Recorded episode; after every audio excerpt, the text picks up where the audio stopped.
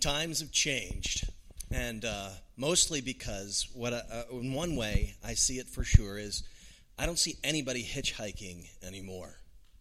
There was a time where that was a, an acceptably safe thing to do.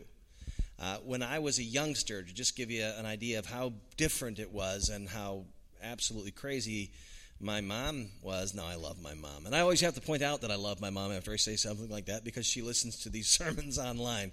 Love you, mom. Uh, uh, she used to let me hitchhike. She'd say, You know, I, I want to go out and see my friends. And she'd go, Well, hitch a ride. And I'd go literally out to the street, stick my thumb out, people would pick me up, and I'd go. When I was in college, this is the major way you got around Morgantown, West Virginia, the home of the Mountaineers. The, you, there were three campuses uh, in Morgantown, and, you, and it was the whole city, and they had a rail system between two of them, but from where I lived, you had to go out onto the main street, University Avenue, and there would literally be a dozen people out there trying to hitch a ride to the downtown campus. If you were one of the fortunate ones that had a car, there was a kind of a system whereby you picked up the first person in line and then you drove them downtown. So I had a car my senior, my junior and senior year. I had a car, and so I was able to pick people up. And as an enthusiastic young Christian, I seized on that opportunity because once they got into my car and the car started rolling, there was no getting out. And so I would begin a dialogue with them and ask them about their life, and I would, you know, pick at them with questions. What do you do with your spare time? With the hopes that at some point in the drive they would ask me, uh, what, what do you do with your spare time? And that was like the question where they wished they hadn't asked because I would tell them the truth. Well, I hang out a lot with my friends from my campus ministry. I'm a Christian. And if they didn't like immediately say, Would you let me out right here? um, I would explain my faith to them, and the you know most of the time they were like, "Great," and and grateful that they got out of the trap they were in, and this was actually a relatively you know easy way to go about sharing your faith, and it wasn't that culturally unacceptable to do that. It wasn't an odd thing to do. As opposed to what, even then in the mid 1980s, what was really strange is in our student union, they would have outdoor preachers come and they would scream at the students. Now, that, even then, was not a very well received methodology for uh, a way to go about communicating your faith. Now, if you just go back 20 years before then, uh, outdoor preaching on college campuses was a very socially acceptable way to go about doing things because in the 1960s they had free speech areas, and oftentimes those free speech areas uh, were open forums for anybody to talk. And Campus Crusade for Christ would send Josh McDowell, a young, fresh Josh McDowell, into these places and he would get up in front of hundreds and hundreds of students who just heard somebody lecture about the evils of capitalism or something, and he would say, "I'm here to talk to you about Jesus." Now, again, people like were really upset about that sometimes. They're like, "Yeah, yeah, Jesus freaks it down," but it wasn't odd. It wasn't a strange, you know, sort of environment they might have found him strange, but they didn't find uh, the tactic he was using strange. As Matt mentioned, you know, our mission is relatively clear as a church. We first and foremost go to people who would consider themselves religious, and they may not have been in church for a while for any number of reasons, but we're hoping to see them revived by perhaps for the first time or through some type of hopeful renewal. Uh, they would understand that God is not as angry as they think He is and that he would be at peace. They would know that they could be at peace with him today through Christ, and that the grace of God was so good that they just, you know, that they really are misunderstanding it if they feel like they've got to stay away from church until they stop being immoral. And we so we try to hey listen that's the only way you're ever going to uh, improve as a person if that's your goal in life is to be close to God. We want people to be revived in their love for the Lord. And then what happens is, is it falls upon those who are presumably falling in love with Jesus more and more to be a people that would reach their friends and family for Christ. And we'll have an opportunity to do that next month at Easter, where a lot of our friends and family and people that we know from work are looking for a place to go and celebrate Easter. They have a Christian heritage, perhaps, or they just feel like well, this is a you know, good time for us to revisit this subject. And so I would encourage you to keep your eyes peeled and your, you know, your ears open to opportunities and pray that God would you know, present people that you might be able to uh, invite to come and hear the good news of the resurrection. And then, as he mentioned with JT and, and other ministries that we're developing, we're, we're hoping to just love our culture well and care for people well, that they would see the attributes of God in that. So it's not rocket science, it's, it's very simple. But one of the things that makes that a difficult mission to accomplish is that middle part there where we are asked to be the mouthpiece whereby the gospel gets presented to somebody else, that presents all sorts of frightening possibilities for us. And, and truthfully, a lot of us have kind of hibernated ourselves away from anybody who doesn't know Jesus because it's very easy to do that. It's particularly easy for me because all day long I work with people who are Christians and, and I spend my week preparing for worship and leading studies and working with staff guys who are Christians and interacting with other pastors who are Christians. And so I have to be very intentional about the development of relationships with people who don't know what it means to be loved by God through Christ. You may be in that same situation. Even if that isn't the case, we're still at some point going to have to vocalize what it is that we think and feel, and that in and of itself is a challenge. And so we've gone through something I do every few years. I try not to make too big of a habit of it, but it's it's a little teaching series I developed 10 years ago called Sharing Your Faith with Tact, and the basic presumption is that there's real joy in getting to be somebody who introduces another person to Christ, but we'd like to be able to know how to do that and not look like a complete and utter jerk or somebody who makes somebody feel so uncomfortable that they never want to take you again uh, and talk to you again, or somebody who gets trapped in a car, say, while they were hitchhiking and they start talking to the Jesus freak behind the wheel and they will never, ever hitchhike ever again. You'd like to not be that person. And I understand that and I appreciate that because I've both been the recipient of that kind of Jesus freakery and been the one who gave that kind of weirdness to others. And so I thought, in our day and age, we're constantly reviving a sense of what does it mean for us to be the missionaries that all of us have been called to be inside our context and culture. So this is going to seem, uh, hopefully, it's not going to be too long of a sermon, but it's going to seem like two sermons in one, and I'm going to as quickly as I can blow through a really important contextual analysis of Acts chapter 17. We have talked about theology, which is the first letter in our acronym TACT. We've talked about authenticity, caring.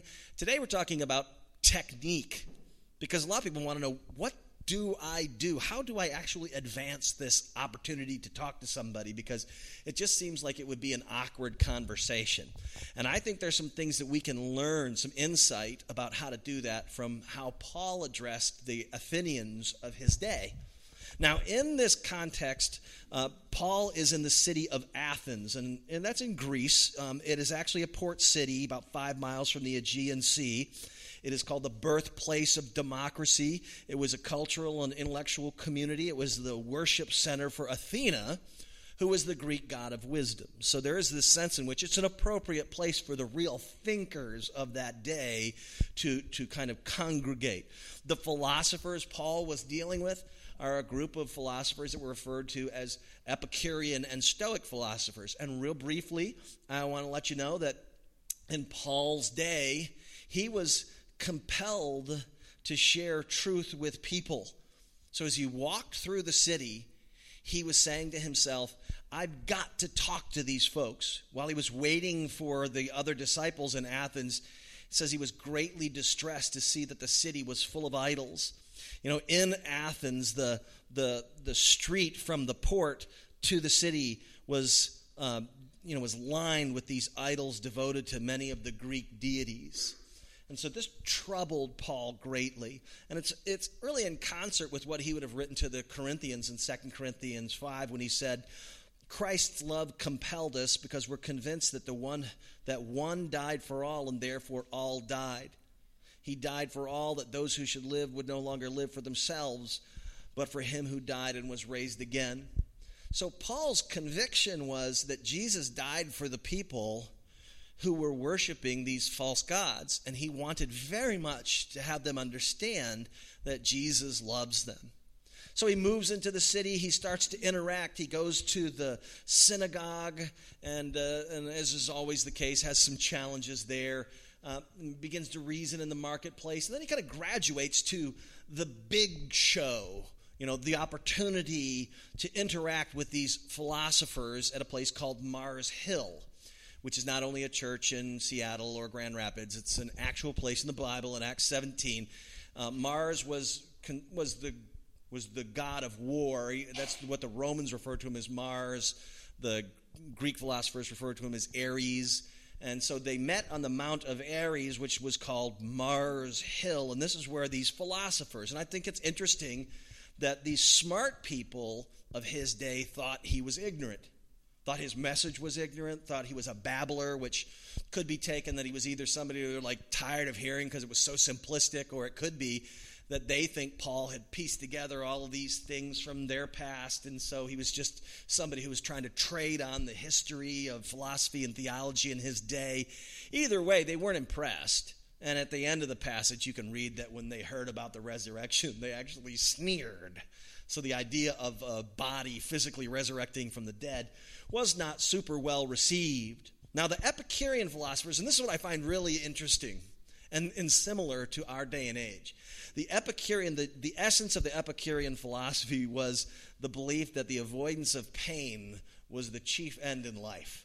Now, if this is in America, I don't know what else is, because I, that is my personal philosophy when I'm not thinking well. Because, you know, as a, as a Christian, I recognize that I'm called to suffer. But most of the time, as an American, I'm thinking, how do we avoid that at all costs? You know, and so it's the building up of comfort around myself. Now, perhaps you're one of those people that is way more spiritual than I am. Well, be careful there because the Stoic philosophers were the ones that said we need to beat ourselves up. They thought they thought that real spiritual, real intellectual, real philosophical depth was when a person uh, embraced a philosophy of stern self-denial. That was their sense. And and you can see that there are people in our culture that rail against capitalism, and not to say that there aren't times where that needs to happen, or they rail against greed, and I think that needs to happen all the time. But what happens is, is both of these philosophies, in and of themselves, are basically self run, self centered, self governed it's all about us. It is the idea that we are going to be able to fix everything by just looking inwardly instead of looking to the God who created us. And hence, Paul's whole message, if you look at it, is like, let's talk about the real God because we're dealing with objective truth, eternal realities, not philosophies and not uh, mysteries, but the God of all creation. So Paul is dealing with these philosophies that, that these philosophers who don't think much of what he's saying. And he echoes this to the Corinthians too when he says in 1 Corinthians chapter 1 verses 18 through 21, "The message of the cross is foolishness to those who are perishing, but to us who are being saved, it's the power of God. For it's written, I'll destroy the wisdom of the wise, the intelligence of the intelligent I will frustrate." Where's the wise person? Where's the teacher of the law? Where's the philosopher of this age?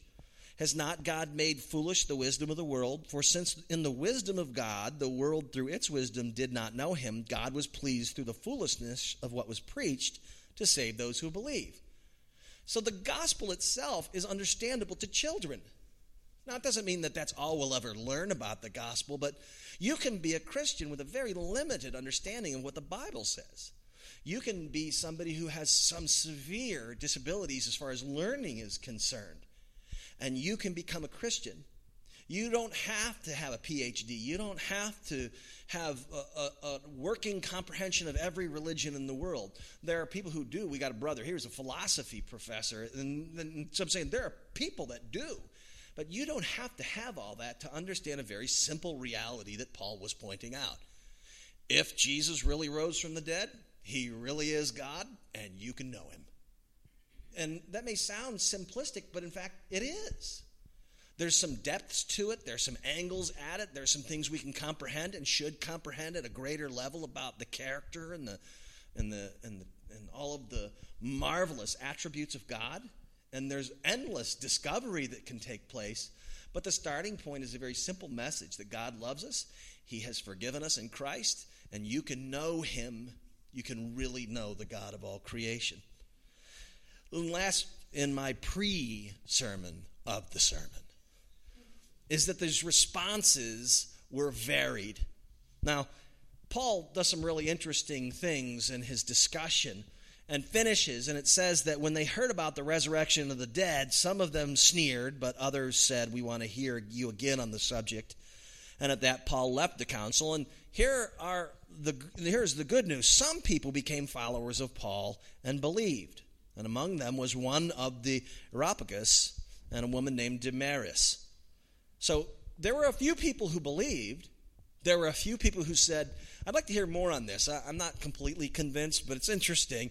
And there are some people that just went, you know, please, I am not that stupid. This, I have to tell you, is par for the course. If you get into a, an encounter, a discussion with a friend, a family member, coworker, or in the case that I had this week, a complete stranger, there's a possibility that one of three things is going to result from that conversation. One is going to be, I really think I'd like to become a Christian. Um, he isn't here today, but uh, Josh, who helps with our setup team, and he's a friend of a lot of ours. He's in our mission community in Duarte. Uh, he's not feeling well today, so he stayed home. Uh, Josh recently became a Christian, and he'll get baptized the second week in April. And so we're going to have a baptism service. If you've never been baptized before, let me know. Uh, Josh actually just started to discover the Lord through We Defend. So he went to a We Defend event. He met friendly JT, was wearing his karate pajamas, and and and and the next thing you know, he's like, "Okay, I'd like to come to your church." And then he comes to the church, and he begins to talk, and and then he and I meet one day, and I say to him, "Are you a Christian?" He said, "No." I said, "Would you like to become a Christian?" He says, "Yes." I said, "Really? Okay." Um, would you would you like to pray later in your room, or would you like to pray right now? And he says, "I'd like to pray right now." And this is kind of one of those things where you go, wow, this is working like they say it should in the New Testament, you know? Somebody actually, so, I mean, so we prayed in my office and he became a Christian. It was the coolest thing in the world. Now, there are times where I, most of the time, my experience around here is that people go, they're polite and they go, that's interesting, and, and then they drop it and move on. And, and then occasionally I meet somebody who, through the course of the discussion, just gets hostile. And you got to back off and go, sorry, I didn't mean to upset you. and they just sneer and they're so bitter or so angry about any number of things that they find what you believe offensive. It isn't necessarily you, but this is the issue I would like to address, and that is Paul uh, was not offensive to people.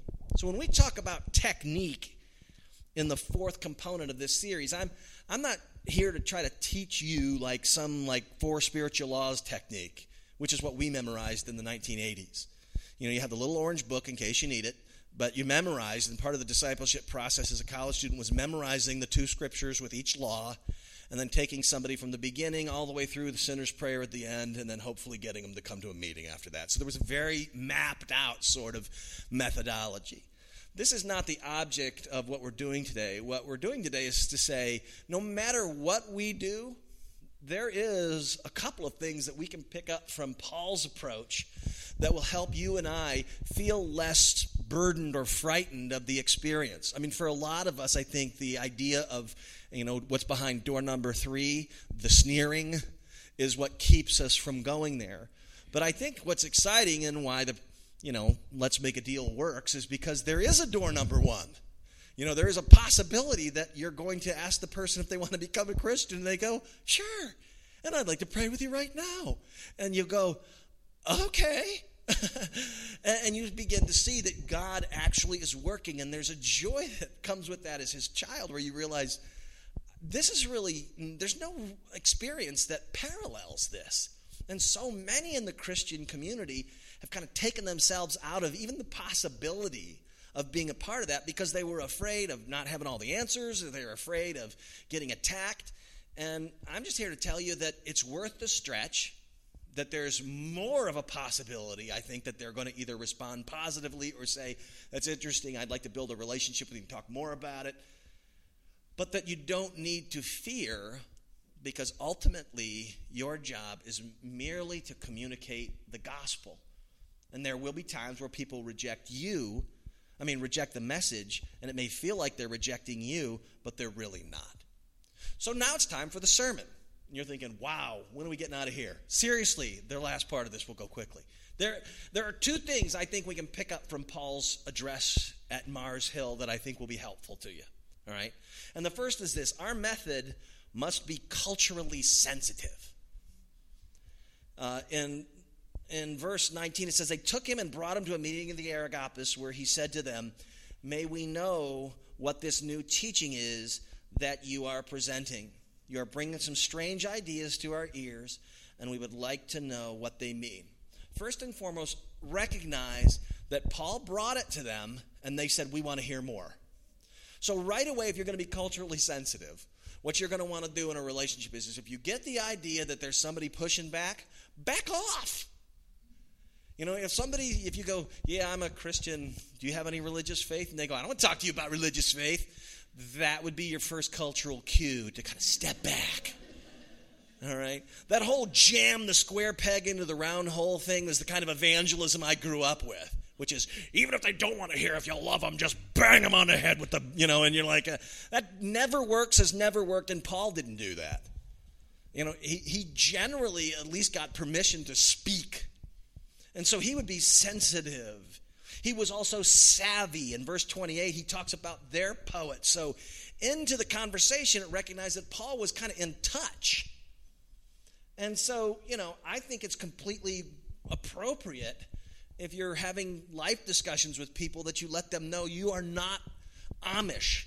You don't churn your own butter. You you watch movies and you know you get mad at your spouse and your kids get you to the brink of insanity every now and again. I mean you you you know that you you let them know that I'm part of this culture. I'm not against the culture. I'm not outside the culture. I'm not asking you to pack up your goodies and move to South America with me and my friends. I'm a part of your world. And Paul says, you know, here's a philosopher. He was quoting uh, Aratus of Cilicia when he says, listen, even one of your own poets, he references the stuff in the city. He says, you know, and semi sarcastically, he says, you know, you guys are really religious. I mean, you got one over there. We're worshiping a God we don't even know. I mean, he was sort of being funny and tongue in cheek. At least that's the way I read it. Now, it may not have been received that way, but who knows? What I do know is that Times change. Uh, campus open air preaching doesn't work anymore. I've never seen it work in my 20, 30 years of being a Christian. You know, getting out in the middle of the street or following the Rose Bowl parade down Colorado Boulevard and screaming at everybody they're going to hell. Not particularly effective methodology for, and that happens every year. You know, a group of people that didn't get approved to be in the parade because you're going to hell doesn't make a good rose float, you know.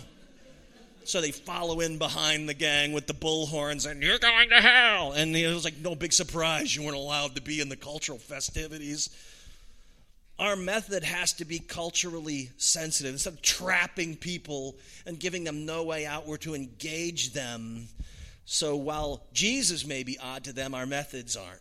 A friend of mine always says most people think most people think Christians are strange already without us going and making it doubly bad by being strange Christians.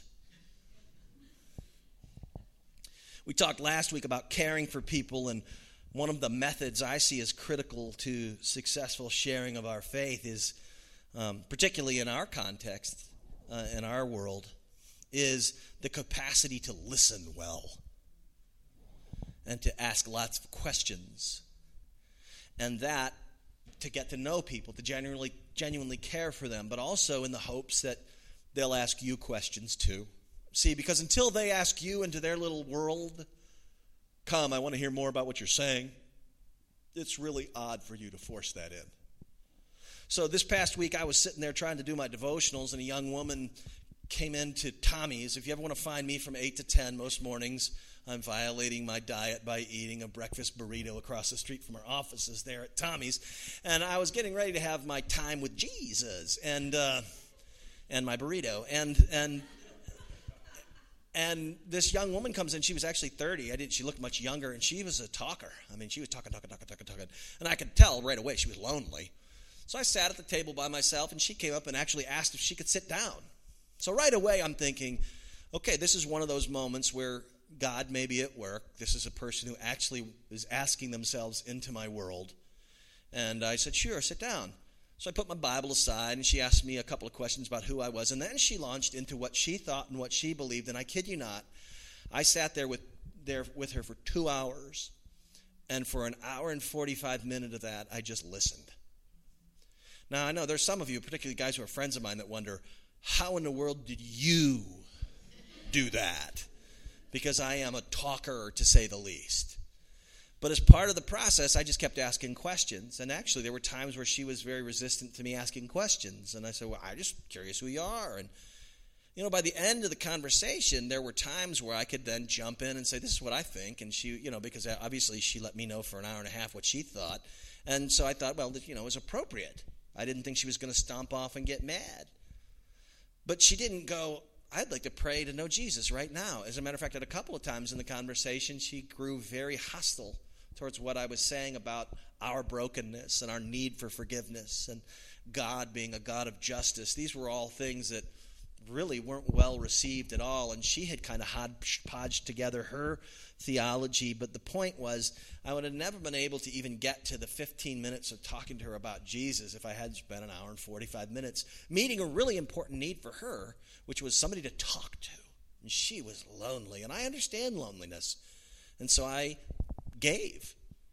And, you know, it doesn't always yield, you know, this eternal fruit of somebody coming to Christ. But I would say if you really want a, a starting point for opening the door to the possibility that one day you might get to talk to somebody about Jesus, people love to talk. And if you're willing to listen, they're eventually going to ask you what you think. They're eventually going to let you into their world. So, in addition to our method being culturally sensitive, our message has to be Christ exalting. All right, Paul said to them, he stood at the meeting of the Areopagus. He said, People of Athens, I see that in every way you're very religious, for as I walked around and looked carefully at your objects of worship, I, I found an altar with this inscription to an unknown God. So you are ignorant of the very thing you worship, and this is what I am going to proclaim to you. Now, I would tell you that in the 21st century, that last line probably not going to be received too well. I mean, if you get up in front of a bunch of people at work and you say, So you are ignorant, and I am going to proclaim to you this, that's probably not going to be very well received. But I will tell you that the cross itself, even gently communicated, even essentially communicated the idea that Jesus had to die to pay for your sins. And that physically, this Jesus, this historic Jesus, literally came back from the dead. To a lot of people in our culture, that's just stupid. I mean, you are really foolish for believing that. And there's no way around it. If Jesus really came back from the dead, then we have to proclaim it, and people may go, That's some weird stuff. I really don't want to talk to you anymore about this. And that's just going to have to be the way it goes. If Jesus didn't really come back from the dead, then our faith is kind of silly itself, and they're right for mocking us. And why are you here? So it's kind of like one of those times where, you know, when you talk to people about Christianity as understood in the New Testament, you have to actually go, okay, if this really is real, you know, what am I doing and am I sharing with the urgency that Paul would have shared? Am I willing to be somebody who, even gently, kindly, if they don't want to hear it, I don't tell them. But if they do say, hey, what do you believe about this? I'm willing to say, I believe some things that you probably are going to think might be a little kooky. One is that a guy was physically dead, he came back from the life, came back to life, and that proves that he's God. The message that Paul gave, you can see in verse 24 of the text, is first, who is God? In verse 24, he says, The God who made the world and everything in it is the Lord of heaven and earth and does not live in temples built by human hands. So, part of what Paul is doing is correcting erroneous thinking. From their perspective, God was temples, God was idols, God was this, God was that. And, and Paul is saying, I've got an entirely new reality to spin. A reality that says, God created us We are his offspring, so to speak, as your poets have said. But he is not a little tiki statue, and he is not in a building. He lives in human hearts. And then he goes on to say what God has done. In verses 30 and 31, which is probably where some of them said, I am not any longer going to put up with this babbler. Paul said, In the past, God overlooked such ignorance, but now he commands all people everywhere to repent to turn from their own ways and follow him. For he has set a day when he will judge the world with justice by the man he has appointed. He's given proof of this to everyone by raising him from the dead. So he gives this judgment call and you can understand if people don't buy into Jesus being raised from the dead, if they don't think they're immoral, if they don't think they're in need of forgiveness, this is not a message that they're going to want to hear again. They may even want to sneer. But there are some, by God's grace, that have come to a place of saying, I understand this now. I get this. And it, it, it is takes just as much of a miracle for a person of no intellectual capacity to understand the gospel as somebody who's really smart and one of their own came to the conclusion i believe this so it's not beyond the possibility that somebody who seems philosophically and theologically so far away to understand something as simple as if Jesus really came to life, he's God. He is the creator of heaven and earth. He is the one through whom all things were made. He is the one who made me. I am made in His image. And it makes zero sense to share anything with people unless there is a compelling reason to do so. If Jesus is who we say he really is, namely God incarnate and the Savior of the world, then this message ultimately has to be about Him. And we do this because God wants to rescue people. And Paul beautifully summarizes that in verse 27, where he says, God did this so that men would seek him and perhaps reach out for him and find him. The end of my junior year in college, I was working as a resident assistant at a dorm, and everybody had left campus. And so I was driving to the store for something, and as I was driving back down University Avenue, there was a single hitchhiker. And he was a very, very tall man. And I recognized that he was probably a basketball player at West Virginia because he was African American, and the minority student enrollment at West Virginia University is very, very low. So if you're a minority student in the mid 1980s at West Virginia University, there was a very good chance that you were a part of the athletic program. Now, I'm sure there were law students and all that, but the majority of the athletes, particularly the ones that were six foot eight, um, the majority of the guys, six foot eight African American guys on campus, my powers of deduction went, this guy's a basketball player, and that and the t shirt he was wearing that said Mountaineer basketball. All that to say, had to pick the guy up because he was the only one there.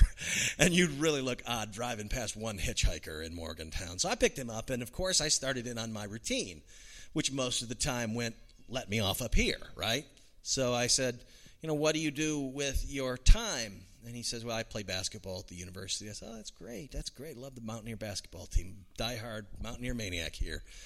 We talked a little bit, and he started to tell me who he gave me his name and you know, said that he isn't playing on the team anymore, and things started to click in my head. There's something going on here. And then he asked me, What do you do with your spare time? And of course, my answer was, I'm a Christian and so I'm pretty involved in my campus group. And, you know, I'm almost slowing down to let him out. You know what I mean? Because that's normally what happens. So I'm like, take my foot off the gas and, you know, a fatalist that I am. And, and, and he says, Really? Says, I, I really need to understand what Christianity is all about. My life is going down the toilet. And then it clicked. That year at West Virginia, there was a scandal. The basketball team, five members of the team, had allegedly raped a student. And it made national news. And if you look it up, 1985, West Virginia University. And uh, it was eventually thrown out. You know, the, they didn't charge them, but team members were dismissed from the team, and this guy was one of them. And you could see the devastation in his eyes, and you can imagine he's there on campus all by himself, and he's in the car with me, and I say, You can know forgiveness. And he's like, I need to know this. And I drove him not just to campus, I, which would have been the normal drop off point, I drove him all the way to his place, and we sat in that car and talked for hours. And he didn't say, Can I pray right now to know Jesus? But by God's miraculous grace, I sort of made myself available and it took a few shots, but one of those times that you reach out, one of those times that you actually care enough to say, I'm going to make myself available to this process, it is possible that somebody's going to give you the miraculous, wonderful opportunity to tell them forgiveness for whatever you've done is available. And our mission as a church, one part of it is that you and I would reach out to friends but to do that, we're going to have to be convinced that we're called to do that. We're going to have to be authentic and genuine and broken and fallen. We're going to have to be people that demonstrate a real care for others. And we're going to have to be particularly sensitive about when it's time for us to speak and when it's time for us to be quiet. But this is the great mission we're on. And I'd invite you to join me. So let's pray to that end. Father, thank you for the amazing love you've demonstrated to us in Christ and the privilege we have the privilege we have to to